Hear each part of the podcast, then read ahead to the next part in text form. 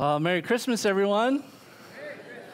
Good to be with you all. I'm so grateful to gather with you today. And uh, if we haven't met, my name is Daniel, and I have the pleasure of bringing you something from God's Word today about Jesus who was born as Savior of the world. And so if you have a Bible, uh, you can open it to Matthew chapter 2. The scripture we'll be reading today is in Matthew 2. We'll be looking at verses 1 through 11, and the words are also going to be on the screen behind me so you could follow along. But if you've spent uh, any time in this church, then you know a little bit of the backstory of how this church got started a little over two years ago. And uh, my family moved here for the purpose of starting this church. But for me, it was like coming home when I moved here to Palos Verdes. You see, uh, growing up, I would spend every Christmas Eve in Palos Verdes at my grandparents' house. Are there any kids here right now with their grandparents? Anyone? Any kids in here? We've got. Nope. Oh, right down here. Awesome. Love it. With your grandparents. That's great. So for me, this is what I would do with my family on Christmas Eve. We would go to my grandparents' house and we'd always start out with a traditional meal. My grandmother was Norwegian, so she made some pretty epic food. And uh, there was obviously lots of presents all the time. And uh, at a certain point in the night, we would go outside on the street, and just a few houses up behind where they lived, there was this band, a, brass band that would play Christmas songs from a balcony just above where they lived. And there were some years when I remember my grandmother would hop on the piano, and it was in the time when I was losing all my teeth. And I would sing with her, All I want for Christmas is my two front teeth, right? but one of the things that we always did on Christmas Eve is that we opened the Bible and we read about the birth of Jesus. Now, we would always read from Luke chapter 2, and I was usually the one to read it. And you might ask why. Well, it's because it's really cute to hear a little kid say Caesar Augustus without any teeth. so, but, but if you would have told me as a child that once I grew up that I'd be spending my Christmas Eves here in Palos Verdes reading from the scriptures and not just reading from them, but uh, giving explanation for them, preaching the gospel from them, I don't know that I would have believed you. But, but here I am today. And, and, and that's because of who Jesus has become to me. Jesus is the God that I worship. And you may be here today on Christmas Eve for any one of these reasons. You might be here today because of family. You can be here today because of tradition or because it's always enjoyable to listen to a little bit of Christmas music on Christmas Eve, right? But the greatest reason for why I know many of you guys have come here today is because you know and you love Jesus and you've come here to worship him. And so, my prayer today is that we would all be able to depart from this place having worshiped Jesus. And so, what I want to do here today is I want to give something that I did not have all those years ago growing up reading the Bible, which is an explanation from the Bible on what this day is all about. I, I want to be able to tell you what the Bible says about Jesus so that with faith you would be able to, in response, worship Jesus. And so, because Jesus is worthy of worship and because the Word of God declares to us who He is, I want to do that with you right now. So, we're going to look at Matthew chapter 2 in verse 1, and this is what it says. Now, after Jesus was born in Bethlehem of Judea in the days of Herod the king, behold, wise men from the east came to Jerusalem. And so we're first told here what, what took place, right? Some timestamps are given here. First, it says that it was after Jesus was born. So this could have been anywhere from two weeks up to two years after Mary who was a virgin mother, gave birth to God's son and named him Jesus. And so we're told that this also then took place in the days of Herod the king. Now, if you take those two people, Jesus and King Herod, you can get a pretty good sense of when all this was happening. What we're looking at right here is recorded history of people who lived approximately 2,000 years ago. And you could also pull in details from Luke's gospel account, which tells us things like that Jesus was born during the time when Caesar Augustus took a census of the people, or, or during the time when Quirinius was the governor of Syria. And the Bible gives us these details, but so do other sources of writing from uh, ancient Jewish historian like Josephus tells us about the time when Jesus lived and these different leaders. And so these names that we read about in the Bible, they might not ring a bell for you, uh, but we have to ask why are such details given in the Christmas story? Why does this matter? And the reason for the writers of the gospel giving us these names and these details is because they want to show us. And what I want to show you today is that Jesus was a real man who was born at a certain time in history. You see, Christmas is not fable, Christmas is history. It's history about how Jesus, the Son of God, was born around the time of these various governing leaders like Caesar Augustus, Governor Quirinius, and King Herod. And let's just say that in general, like the, the political climate of that day wasn't looking so good. And yet, Jesus, when he came, he brought with him a whole other kingdom that he rules and that he reigns over.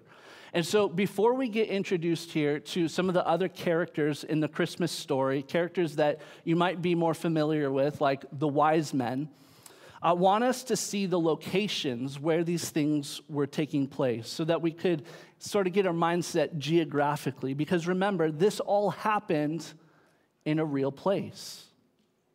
We're told there in verse 1 that Jesus was born in a town called Bethlehem. We just sang the song, Oh, Little Town of Bethlehem. And that town is located in the southern region of Israel, a region called Judea. And Jesus was born in that town, and it was, a, it was predicted that he would be born there. You could go visit that town today, and, and in fact, not very far from Bethlehem is another city, one that's much bigger and much more prominent, and that is the city of Jerusalem. Now, we're also told here that there were some wise men in the story and that they came from the east and they came to Jerusalem. And again, I want us to understand why these details are given. Like, why does it even matter? Because again, this really happened. People, time, locations, directions are all given to show us that Jesus was a real person born into real time and into real space.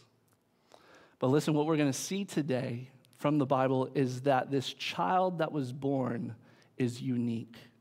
You see, Jesus was born to rule as a king. And Jesus will be declared here in the next verse that we're going to read as King of the Jews. But he's also described in the Bible as the King of all kings. Because you see, Jesus is more than a child, He's more than a man, he's more than a king. Jesus is God. And for that reason, he's worthy of our attention and our worship today. So let's start reading again in verse 1, and we're going to see some now other details as we enter the dialogue in verse 2. It says here Now, after Jesus was born in Bethlehem of Judea, in the days of Herod the king, behold, wise men came from the east to Jerusalem, saying, Where is he who has been born King of the Jews? For we saw his star when it rose and have come to worship him. So, after mentioning Jesus and Herod and, and Bethlehem and Jerusalem, Matthew says, Behold. And that word is meant to grab your attention. Behold, wise men came from the east to Jerusalem. So, this word behold is meant to cause us to think, hmm, there's, there's something unusual about this situation. This was not something that you would normally see, and so it's worth us thinking about. And so we want to ask some questions now. Like, who are these wise men? Where are they coming from? Where are they going? And what are they looking for? And all of those questions can be answered right here in these verses. Now, look, there, there is plenty that the Bible gives us to tell us who these guys were and to answer these questions. And yet, there's a lot that the Bible doesn't say that, that people with their traditions have sort of added. So, first, we're told what these people were they were wise men. And in the original language that the Bible was written in, uh, you might find that this word magos is better translated magi.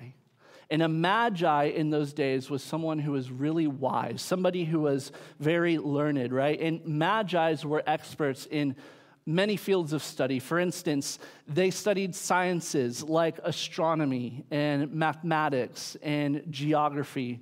But not only that, they were well versed in things like history and philosophy and religion. But perhaps what Magi were most notable for was that they had dreams and visions and insights, and these were obtained through things like magic and sorcery and astrology. And so, tradition, what it tells us is that these magi were kings and that there were three of them. And there's even tradition that tells us what their names were. But the Bible doesn't give us any specific details to tell us those things. We're simply told that magi came to Jesus to worship him. That word is plural, meaning that there was more than one. But look, there could have been three, there could have been 30, there could have been 3,000 magi that came to worship Jesus on this day. And so we're told here, behold, wise men came from the east. They came from the east of Israel, which was a land that was um, occupied by pagan Gentiles who were known for worshiping other deities, and they were into all sorts of practice of, of lawlessness and sin. And, we're not told the exact land that they came from. Traditions have told us that they came from Persia or India or Arabia, but again, these details aren't expressed. What we are told here is that Magi came from the east. But what are they coming to do? They're coming to Jerusalem. And Jerusalem is the capital city of Israel. It's the central place of, of religious life for the Jews. Uh, Jerusalem was an incredible place at that time. It still is today. You can go and visit it. In fact, King Herod, who we'll read about in this story, was known for some amazing building projects in Jerusalem that you can still go see today. One of them being the renovation of the Jewish temple that you can go and see. And so these are the questions that we have answered already. We've been looking at this text, and it tells us who these wise men were. We, we've learned where they're coming from, and we've learned where they're going. But now we want to ask this very important question what are they looking for? And we're told explicitly what they were looking for in verse 2. It says, They came to Jerusalem saying, Where is he who has been born King of the Jews? For we saw his star when it rose and have come to worship him. So the wise men came from Jerusalem and they were looking for one who was born. And they, they somehow had some insight that this was the king of the Jews, right? And how did that they have this insight? How did they know well, it says there that they saw his star when it rose, and so they came to worship him. Now, this is something to behold right here. We're told here many things about these wise men. Details are given here in the Bible, but there's still some things that are left for us to wonder about, like what in the world is this star that came? And, what we know, remember, is that these magi, they were uh, experts in astronomy and astrology, meaning that they studied the skies and they believed that the stars gave meaning to the world. And so, in their study of the starry skies, they saw this one peculiar star. What star did they see? Well, the Bible says right there that it was his star. This wasn't just any star in some way, and somehow it was his star. The star that they saw belonged to the child who had been born as king of the Jews. And what we know from the Bible is that God created all the stars that we see. And each star has purpose. And together, all the stars have purpose of giving glory to God. And, the Jews knew this, and, and they declared this in the Word of God. For instance, King David wrote this in Psalm chapter 8, verse 3 through 4. He said, when I look at your heavens, the work of your fingers, the moon and the stars, which you have set in place, what is man that you are mindful of him? And the Son of Man that you care for him? And then listen to what God says about himself in Isaiah chapter 40, verse 25 to 26. He says, To whom will you compare me? Or, or who is my equal, says the Holy One? Lift up your eyes and look to the heavens. Who created all these? He who brings out the starry host one by one and calls forth each one of them by name. Because of his great power and mighty strength, not one of them is missing. Listen, God made every star and he knows each one by name. He knows every star just like he knows every person who has ever existed. And yet, God made one particular star for one special person. He made a star that would direct these wise men to this child that was to be a king. And that's why the Magi called it his star. It's Jesus' star. And technically speaking, it is his star because all things were made by Jesus and all things were made for Jesus. But in, in taking special note and interest in this star, the Magi followed it and they, it led them to Israel. And, and when they came, they came seeking one who was to be born king of the Jews. And, and so you can imagine these guys showing up into Jerusalem and making these kinds of claims. Behold, right? Behold, just look at how strange it is for Gentiles from the east seeking a Jewish king in a land that was completely foreign to them saying that a star led them there and that there was this baby that was to be the king of the Jews. And not only that, but that they were coming to worship this child. So, Gentile magicians are coming to worship an infant Jewish king. Behold, that's, that's interesting, isn't it? Well, in verse 3, we're told a little bit more about the king that ruled during that time King Herod, who was the king of Judea at the time when the wise men came looking for this newborn king. Verse 3 tells us when Herod the king heard this, he was troubled, and all Jerusalem with him. Right? I guess that seems like a proper response to a king who finds out from Eastern wise men that there's this baby that was born who's going to establish a new rule and reign, and, and that he has his own star. And so we know that King Herod loved to be the king. Uh, he, he loved to be the star, hence, his name was known as Herod the Great. And, in a lot of ways, Herod was great. He, as I said, renovated the Jewish temple. You could go to Israel today, and many of the magnificent things that you still see there in Israel today are because of the building feats of this guy, Herod. So, no building project was impossible for this guy. But in other ways, he was not great. You see, anyone who threatened Herod's power was dealt with very harshly. Uh, Herod killed his own wife, mother in law, and three of his kids because he felt that they were trying to take away his throne. And so we could definitely say this guy was troubled, right? He was a troubled man. And, and, and not only that, but in the last years of Herod's life, we're told in history that Herod had this disease that caused paranoia. And we see later in Matthew, in fact, that he had every male child under the age of two in and around Bethlehem killed because he was afraid of this baby who was going to take his power. And yet the family of Jesus was warned about this and they were able to flee. But Herod eventually did die. And when he was about to die, he ordered that every Jewish noble, anyone who was important, anyone who was loved and honored in Israel, was to be rounded up and killed. And the reason he did this is because he wanted to make sure that people would cry on the day that he died because he thought that when he died, no one would miss him. That's a troubled man. And so we're told all of Jerusalem was troubled with him. Perhaps because they knew, right, if Herod was feeling threatened, that there was going to be a big crackdown on the Jewish people. And so then, what does Herod do when he receives this news about this newborn king? In verse 4, it says, And he assembled all the chief priests and scribes of the people, and he inquired of them where the Christ was to be born. So Herod gets his own wise men. He, he decides to call in the chief priests and the scribes of the people. And these were the religious leaders, these were the experts of Jewish law. They spent their days studying the scriptures, the Old Testament that we still have here in our Bibles. And he asked them this question He said, Where is the Christ to be born?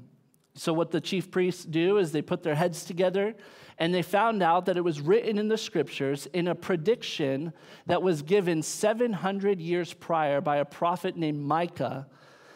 And Micah is one of the books in our Old Testament Bible. And there's a prophecy about Jesus there that talks about how Christ, the Messiah of the Jews, was to rule and reign over God's people, and that he was to be born in Bethlehem. And so this is who Jesus is. And in fact, Jesus fulfilled over 300 prophetic predictions. Jesus is the fulfillment of the law. He is the Messiah, the Christ, the anointed one of God. And so they come back to Herod and they give him the answer that he was looking for. Herod asked, What does it say about Christ and where he would be born? And they quoted to Herod these words from the prophet Micah in verses 5 and 6. They told him, In Bethlehem of Judea, for so it is written by the prophets. And you, O Bethlehem, in the land of Judah, are by no means least among the rulers of Judah. For from you shall come a ruler who will shepherd my people Israel. Now, I'm, I'm going to hold off on going into detail about that prophecy because tomorrow, on Christmas morning, Rob told you about that Christmas Day special. And in the teaching there, I go into detail on that prophecy from Micah chapter 5 about who Jesus is and what he is to us. And, and so we just want to gather here from this that Herod got the answer that he was looking for. Where is Christ to be born? And this child was born in Bethlehem, which means, right, that the wise men came to the wrong place. They're in Jerusalem. They're thinking this is the place where a king would be, this prominent city of Jerusalem, and yet Jesus was born into a humble city called Bethlehem. And so they go and they try to find him. And, and here's the thing, guys, is that everything was lining up for them to find Jesus. The stars were aligning, the prophecies were aligning.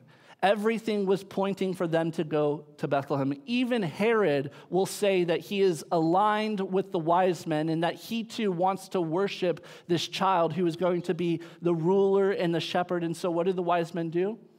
They go to Bethlehem. And being ordered by Herod, they're told that they need to bring back information about this new king and, and, to come back and to tell him about him. And so let's read now in verses 7 through 11 and see if the wise men find what they were looking for. It says this Then Herod summoned the wise men secretly and ascertained from them what time the star had appeared. And he sent them to Bethlehem, saying, Go and search diligently for the child. And when you have found him, bring me word that I too may come and worship him. After listening to the king, they went on their way, and behold, the star they had seen when it rose went before them until it came to rest over the place where the child was. When they saw the star, they rejoiced exceedingly with great joy. And going into the house, they saw the child with Mary, his mother, and they fell down and worshiped him. So, there in a little town called Bethlehem, was a young child, a child with his mother Mary. And the Magi found these two together because that star came, rose up in the sky, and rested over the place where the child was. Now, now there's a few things that we need to know about how the Magi found Jesus. The stars of creation pointed them to Jesus. The word of God from the prophets pointed them to Jesus. Herod, even, a secret enemy of God, pointed them to Jesus. But look, even with all those things pointing the wise men to Jesus, notice they still had to search for him. They searched diligently for him until they found him. Now, when they found the star resting over the place where that child was, what was their response? We see that in verse 10. When they saw the star, they rejoiced exceedingly with great joy. Now, Did the wise men have great joy because they saw the star? No. See, their joy was not for the sake of the star itself, because remember, it's his star. The star led the wise men to Jesus. And so, with rejoicing, they knew that they had come to the right place at the right time and that they had found Jesus. And look, God loves to do that, you know. He loves to line things up, He loves to lead you to the right place at the right time so that you can find Jesus. He lines things up in your life so that you come in contact with this king. Now, now, I want you to look here at verse 11 of how they responded once they found Jesus. Verse 11 says, And going into the house, they saw the child with Mary, his mother, and they fell down and worshiped him. Then, opening their treasures, they offered him gifts gold and frankincense and myrrh. Now, listen, I, have got three kids, and, and, my kids are pretty great. Um, but I've never experienced somebody coming into my house and in seeing one of my kids, they fall down and worship them. Any parent ever seen that happen? Maybe when like the mother-in-law comes to visit or something, right? But no, really. As lovely as our children are to us, they are not the object of our worship.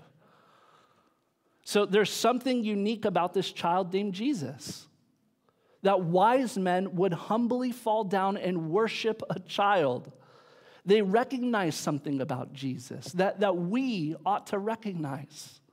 And that is Jesus is worthy of highest honor and glory and praise because he is the king. See, these wise men seem to have known something about the kingship of Jesus. And, and the reason I think they knew something something more at this time is, because of the gifts that they brought to him. We're told here that Jesus was given three gifts gold, frankincense, and myrrh, which is why many people make the assumption that there were three wise men because there were three gifts. Yet, what do these gifts mean? Because, look, they, they seem like pretty odd gifts to give to a child, right? I, I doubt that anyone has some myrrh wrapped under the tree for their kids tomorrow. You know, we all, we all wouldn't mind some gold in our stockings, but just saying. So, so there's gold, there's frankincense, and there's myrrh, and, and each of these gifts are telling us something about Jesus. Something that the wise men seem to have known about him as God was directing them to come in contact with his son. First, he was given gold, and gold was and still is a very valuable resource. And in those days, it represented royalty. And so by bringing him gold, they were affirming Jesus as king. But look, this was also provision for Jesus and for his family because the family of Jesus, because of Herod, would have to flee Bethlehem, become refugees in Egypt, and then eventually settle into this obscure city in the north called Nazareth. And it was this gold that would become the provision for this humble king that was born into a humble family.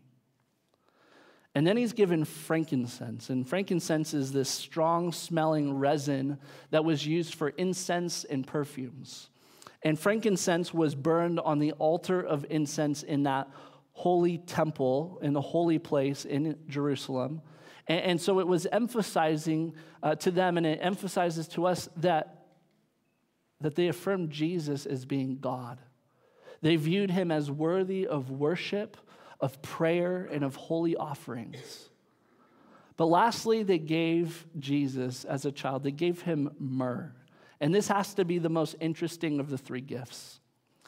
Because, look, gold could be used for anything, frankincense could be used for, for a few things, but myrrh was pretty much used for one thing. In the ancient world, especially among the Jews, myrrh was used for embalming dead bodies. Why would a child be given that gift? Well, because you see, Jesus didn't remain a child. Jesus eventually grew up, and as he grew up, he, he grew in favor with both God and man.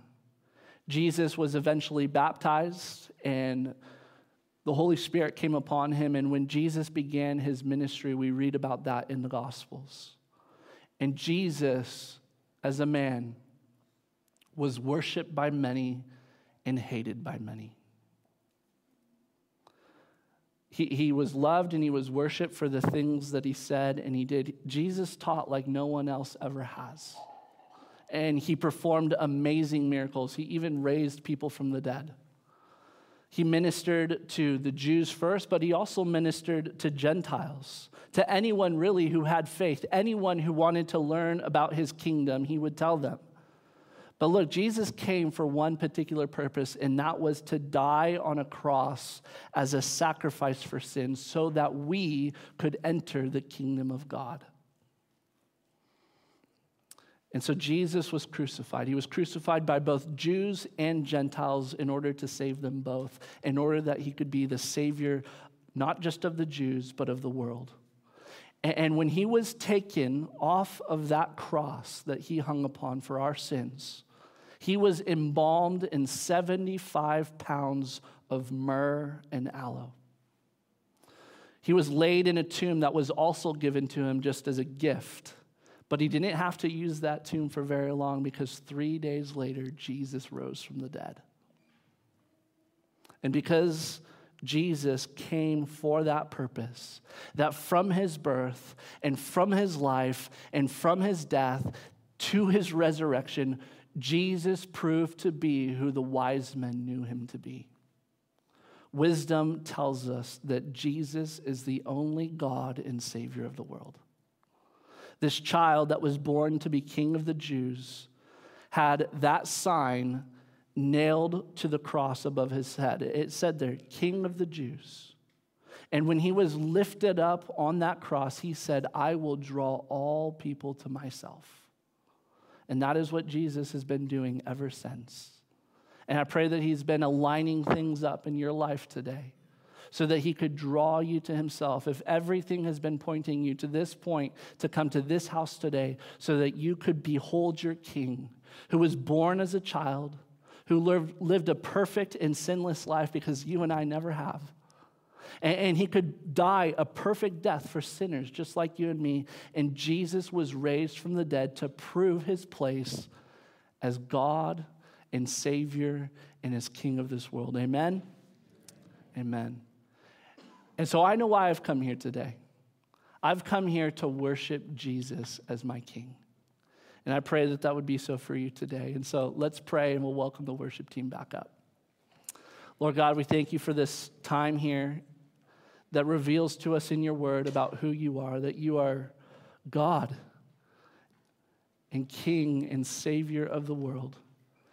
And I pray that we would all behold that fact, that we would all see and know, Lord, that you love us and that you went to the greatest extent, which was to die for us and to be raised for us so that we could have new life in you, Jesus. I pray for anyone here today who would want to accept that gift that comes from you, Lord, that they would receive it in Jesus' name. Amen. Amen.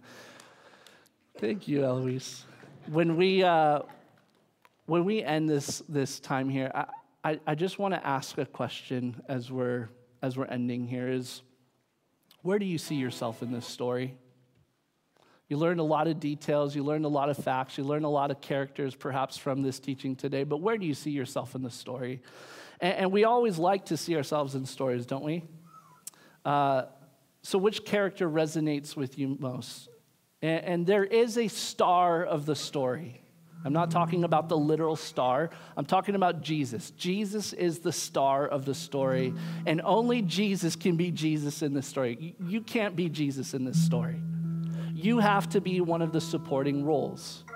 And so perhaps today you're like Herod, who wants to be the star of your own life story. Herod wanted to be king, and any threat to his position of authority and power made him troubled. And perhaps you're here today, and the issue of somebody else being in charge of your life troubles you. Look, does the idea of Jesus becoming king and God and savior of your life trouble you? Jesus said, Do not be troubled. Believe in God and believe also in me. See, Jesus can and should be worshiped, but only those who are humble enough to receive him can worship him. And so maybe you want to be more like those wise men. And so, whatever led you to this house today, again, it might be because family brought you, or tradition brought you, or the music brought you, or whatever's brought you today, Jesus knows that you've come here today. And He's been lining things up for you to come so that the real you can meet with the real Jesus. And, and so, we are told by God that you will seek me and find me when you seek me with all your hearts. See, the wise men were diligent to do just that. There is wisdom in searching for and finding and worshiping Jesus. Jesus is wanting to be found by you today. In fact, he is seeking you. He has been seeking you, and you've come to this house today. You've come to this point where everything has been leading you to worship Jesus as your King, as your God, as your crucified and risen Savior. And so this might be the first day for you that you worship Jesus for who he really is. And, and so we're going to close in this song. I, I, I don't think any one of us want to be troubled like Herod. I think every single one of us would want to be like a humble and wise person who would come and say, Jesus, you are worthy of my worship. And so let's all stand up together. And for anyone here today who wants to worship Jesus for the first time for who he really is, you can do that right now. We're going to end this song and, and you can proclaim him for who he is. And as you do, I just want that to be something between you and God. But I just want to tell you this. Please, if you decide today that you want Jesus to be your king, would you tell somebody about it? Perhaps come to me or, or Pastor Rob, who gave the announcements earlier, Pastor Ben here, who does worship. Any one of us here, we would want to know that you made a decision today to say, you know what? I'm done being king of my own life. I want Jesus to be my king. Would you tell somebody that? Perhaps the person who brought you to this service today, would you tell them that you want to know more about this child who is a king? We'd love to tell you more about him. So let's worship him today. Amen, church? Amen.